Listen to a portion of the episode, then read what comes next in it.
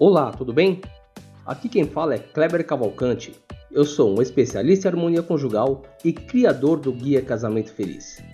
Seja bem-vindo à série 12 Pilares de um Casamento Feliz. Desejo para você um episódio muito abençoado. Espero que você goste, hein? Vamos lá!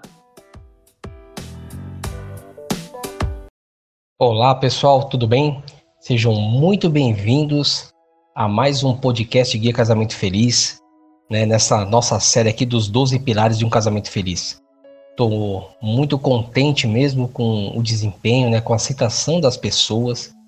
Né, eu falo de verdade. Né, eu tenho visto a mão de Deus nisso. E eu também tenho me empolgado bastante em fazer. Né, e eu espero mesmo que você, que está chegando agora, né, que está ouvindo talvez pela primeira vez aí esse podcast, que você compartilhe com outras pessoas, né? Com seus familiares, com seus amigos, aquelas pessoas que você entende que precisam de uma ajuda, precisam é, é, de uma luz no fim do túnel, né? Que você compartilhe com essas pessoas, que você siga o nosso podcast aí, né? Só para frisar aqui, eu disponibilizo esse podcast, né? É, em várias plataformas, na Anchor, no Spotify, no Google Podcast, na Apple Podcast, em todos eles, né, de forma gratuita. Então, é só você baixar um aplicativo que for melhor para você e é, assistir aí, assistir é melhor, né? Ouvir, né, o nosso podcast, tá bom? Então, nós estamos indo hoje aí para nossa nona coluna, né, de um casamento feliz. E eu já quero ir direto ao assunto, né? Não quero ficar com enrolação, não. Até porque é, o nosso episódio de hoje ele vai ser um episódio mais curto, né? Estamos acabando, mas eu já estou preparando uma outra série para a gente começar já na sequência. E eu tenho certeza que vai ser bênção demais, né? Muito mesmo. E a nossa nona coluna de um casamento feliz é você se contentar com a sua posição social.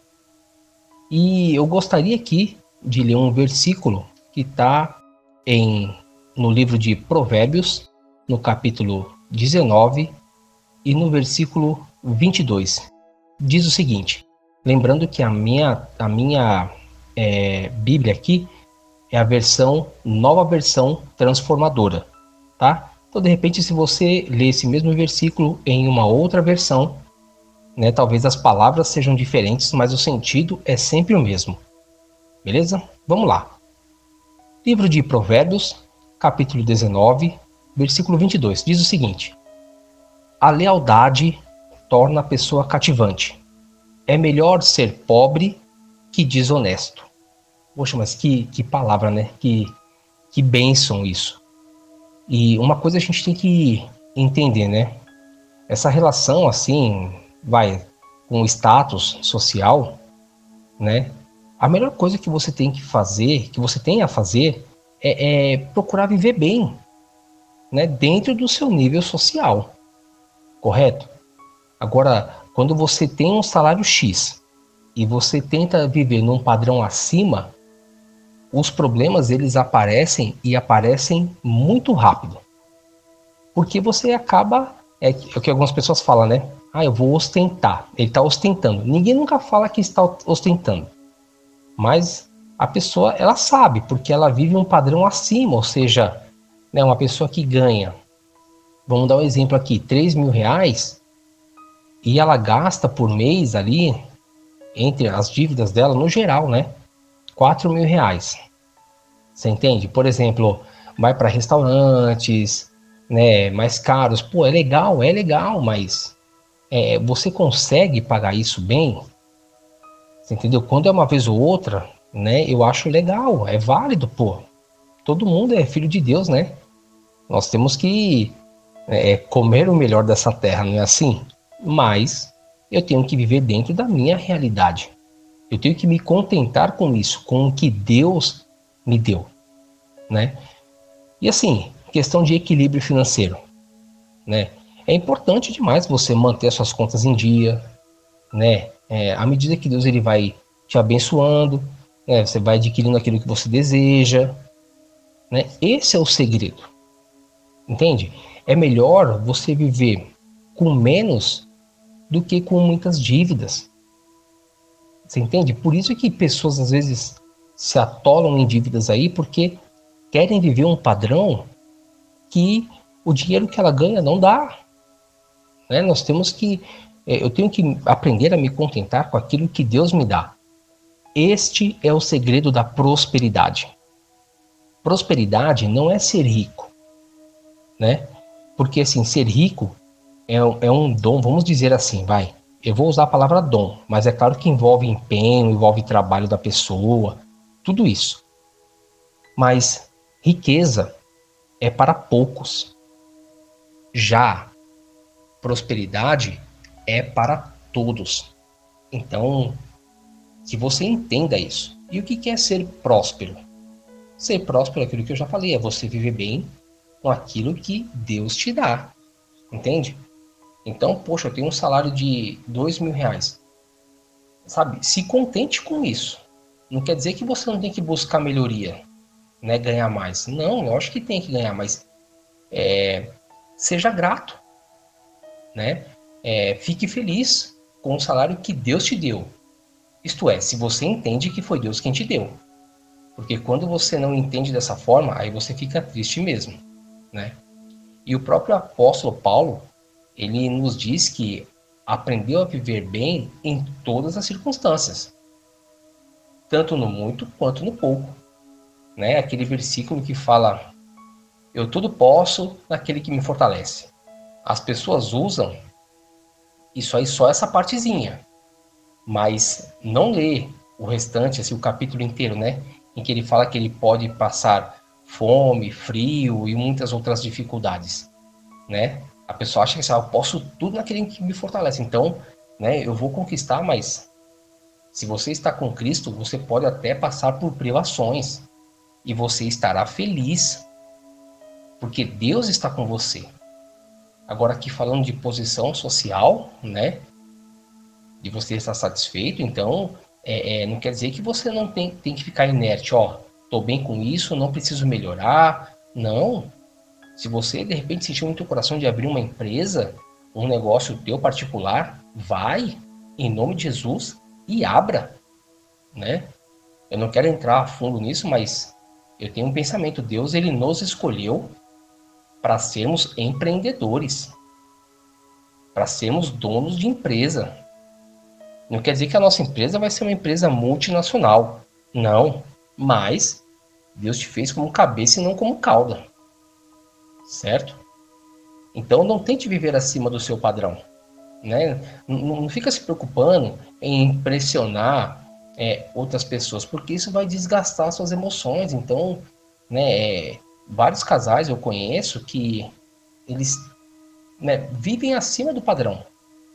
E todo mundo olha e fala assim, poxa, que bênção tal, mas dentro da casa deles, há tristeza, há, há, a dor de cabeça.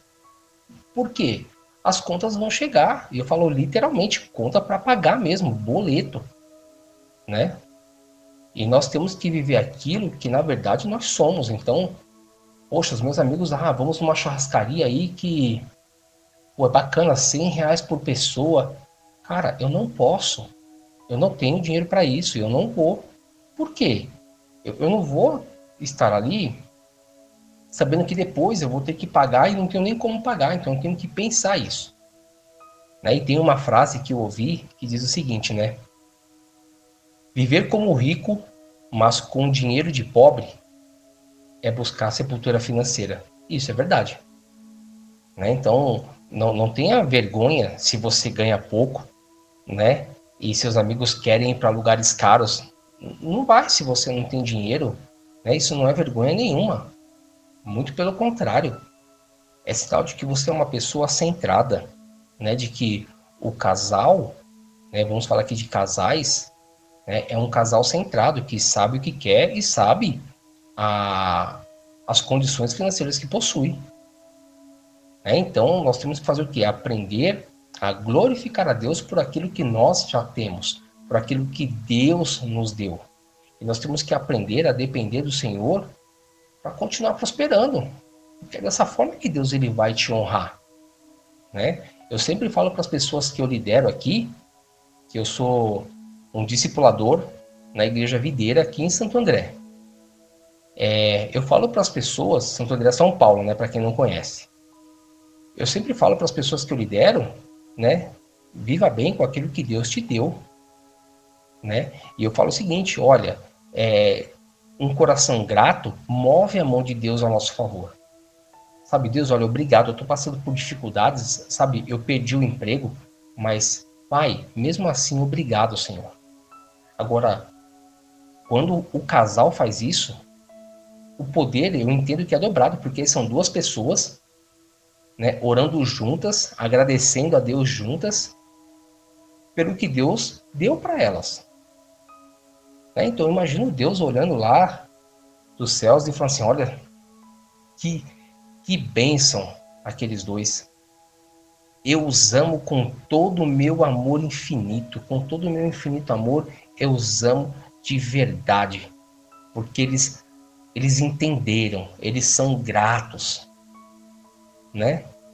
Como vários personagens, né, bíblicos foram gratos. Jamais praguejaram contra Deus. Entende? É, é assim que tem, é assim que nós temos que ser. Eu quero ler um texto aqui que está em Provérbios 8, no versículo 18. Diz assim: Tenho riquezas e honra, bens duradouros e justiça. Olha só, é, é, não tenta né, acelerar o processo de enriquecer. Porque quando você faz isso, você acaba perdendo valores. E valores que são cruciais, como por exemplo honestidade e lealdade. Né? E isso aí você pode ver também, é, ainda no livro de Provérbios, no capítulo é, 28, no verso 20. Diz assim: A pessoa fiel obterá grande recompensa, mas o que deseja enriquecer depressa se meterá em apuros. Olha só que conselho sábio. Que conselho maravilhoso de Salomão. Então, faça as coisas do jeito certo, do jeito que Deus aprova. Não tenta pular etapa, para que você de repente não venha agir de forma desonesta, né? Ou com, vamos dizer assim, né, com honestidade duvidosa. Entende? Sabe, eu falo de novo. Você pode, sabe, estar tá passando por problemas financeiros, agradeça a Deus, né? Fique feliz. Ficar feliz com isso, se contentar, não quer dizer que você não tem que fazer nada para mudar. Em nome de Jesus, eu já falei que não é isso. O casal, ele tem sempre que é, buscar meios de ganhar mais dinheiro, porque o dinheiro ele é bom, tá? De forma alguma o dinheiro é ruim. O problema é quando a pessoa trabalha para o dinheiro e não o dinheiro para a pessoa. Você entendeu? Então, vamos lá. Vou até usar um pouco diferente essa frase aí, né? O dinheiro tem que trabalhar para você e não você para o dinheiro. É assim. É dessa forma que tem que ser. O dinheiro, ele é bom, desde que ele trabalhe para mim e não eu para ele entendeu? Porque pessoas com muito dinheiro, pessoas milionárias, ricas aí, elas vivem muitas vezes uma vida infeliz, uma vida solitária. Ah, estão cercados de amigos. Amigos uma ova, com perdão da palavra, né? São pessoas interesseiras, porque se ela perder tudo, vai todo mundo embora. Não fica um. Entendeu? Só igual diz aqui na, na minha área, né? Rala peito, entendeu? Queima o chão. É assim. Então, não tenta pular etapas, né? É à medida que Deus for te abençoando, né, você vai conseguindo e vai comprando vocês, né, o casal, coisas que o seu desejo quer. Você entende? E de repente, puxa, eu quero ter um carro novo, né, um carro do ano. Poxa, legal, é ótimo isso, isso é bênção. Um carro hoje em dia não é luxo, é necessidade mas de repente você tenta e não consegue, e aí você se entristece, né? O casal começa a brigar. Não, não, não, não. Não, em nome de Jesus, não façam isso. O que, que você tem que fazer? Deem as mãos, orem a Deus. Pai, olha, eu estou tentando, né? Eu quero um carro novo, me dá possibilidade de ter um carro novo, mas eu ainda não tenho. De repente, eu estou com esse carro velhinho. Deus, obrigado, porque pelo menos eu não estou a pé. Ou se você está a pé, fala assim: Deus, olha, abra as portas para mim. Eu sei que no tempo certo o Senhor vai abrir as portas e eu vou conseguir, nem que seja financiar um carro. E as coisas vão acontecer. Isso é, é, é você não está tentando viver, viver um padrão que você não tem, porque sabe as pessoas, isso eu já vi algumas pessoas fazendo, né? Poxa, pega um salário X, ah, vou financiar um carro. Pô, legal. Aí financia um carro, um baita carrão. Só que no primeiro ano, quando chega o IPVA, já não tem dinheiro para pagar. Quando chega a manutenção, já não tem como fazer a manutenção. Por quê? Porque quis um carro que está além do padrão financeiro dela. Né? Poxa, legal, eu não consigo ter um carro zero, um carro do ano. Poxa, vou comprar um usado ali. Mas Deus ele vai me abençoar e eu vou mudando de carro. Você entende? É isso que você tem que fazer. É isso que o casal tem que fazer juntos, né? O casal, como eu falei em outros podcasts aí, eles né, é, tem que planejar e colocar em prática, não é para sair do papel coisa, né? É, não é para você ficar ali, sabe? Ah, vamos pensar que nós vamos fazer, esposa. O que, que nós queremos? Ah, isso, isso, isso, beleza. Mas nenhum dos dois se mexe. Não. Ai, nossa, meu é, sabe, eu não quero trazer ninguém na minha casa porque minha casa é tão simples, é tão humilde, né? Os móveis são velhos, né? Não vou trazer ninguém aqui não. Ei, para com isso. Para com isso. Convide as pessoas para na sua casa, porque as pessoas podem ir, mas só vão voltar na tua casa aquelas que realmente se importam com você, aquelas que são suas amigas, entendeu? Aquelas pessoas que não, não estão ligando para os bens que você tem. E se alguém, você perceber que se afastou de você porque você não tem as posses que ela tem, essa pessoa não merecia sua amizade. Não merecia a amizade do casal. Entendeu? E outra, né, é, o apóstolo Paulo, quando ele estava escrevendo Timóteo, ele disse é, uma coisa que é relacionado ao amor ao dinheiro. Ele disse que é o seguinte, que o amor ao dinheiro é a raiz de todos os males todos os males. Lembra que eu falei para vocês que o dinheiro é bom? E é verdade. O dinheiro, ele é bom. O apóstolo Paulo não falou que o dinheiro é ruim, mas o amor ao dinheiro sim. Quem ama, né, vive para o dinheiro, essa pessoa está errando e errando feio. Então você tem que compreender o quê? Que você não é dessa terra. Você é um cidadão dos céus, né? Nós somos apenas peregrinos aqui, somos estrangeiros aqui. Né? E, e é, não devemos ter ganância por posses aqui, porque, poxa, o que, que vai adiantar você viver com milhões de reais e você vai morrer e a sua família vai brigar por conta do dinheiro. Você não vai levar nada, né? Jesus ele também falou que não é possível você servir a dois senhores né? Ou seja, a Deus e a Mamon. Mamon é o, é o Deus da riqueza. Né? Então, ou você agrada a Deus, ou você agrada a Mamon. É assim. Né? Mas o casal tem que entender o seguinte: olha, em primeiro, o que, que fala na Bíblia? Né? Você casado, o que, que você tem que entender?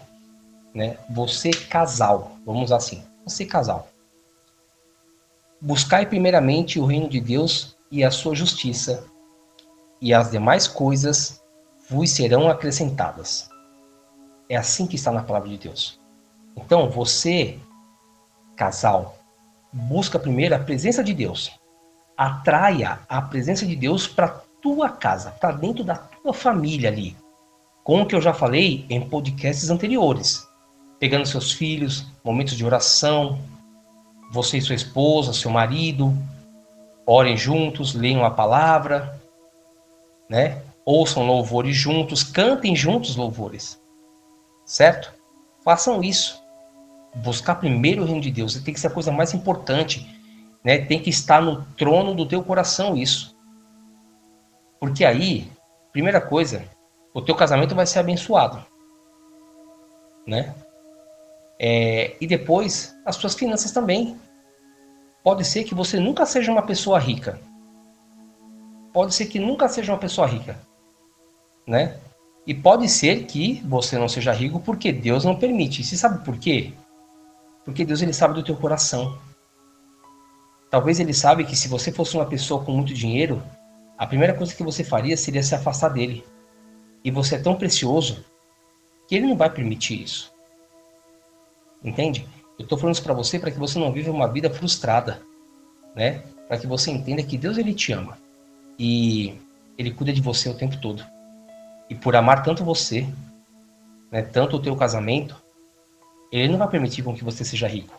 Mas, né, eu, eu, eu não quero que você fale assim, ah, o Kleber está falando que riqueza é ruim. De novo, em nome de Jesus, não é isso. Né? Eu estou falando de hipóteses aqui. Poxa, você acha que eu não quero ser rico? Eu quero ser rico. Mas eu não sou, eu sou pobre. E eu estou feliz, né? Porque muitas pessoas que têm dinheiro estão se matando aí, né? Muitos casais que são podres de rico, eles estão se separando, vivem uma vida infeliz. E eu não quero, eu prefiro a felicidade, né, do que ter muito dinheiro. Você entende? É isso, é, é como eu enxergo a vida, é como eu enxergo. Entendeu? É... Vai, a ostentação e a comparação com outras pessoas, enfim, isso é um mal terrível. Na verdade, é, é um pecado. Isso é um pecado.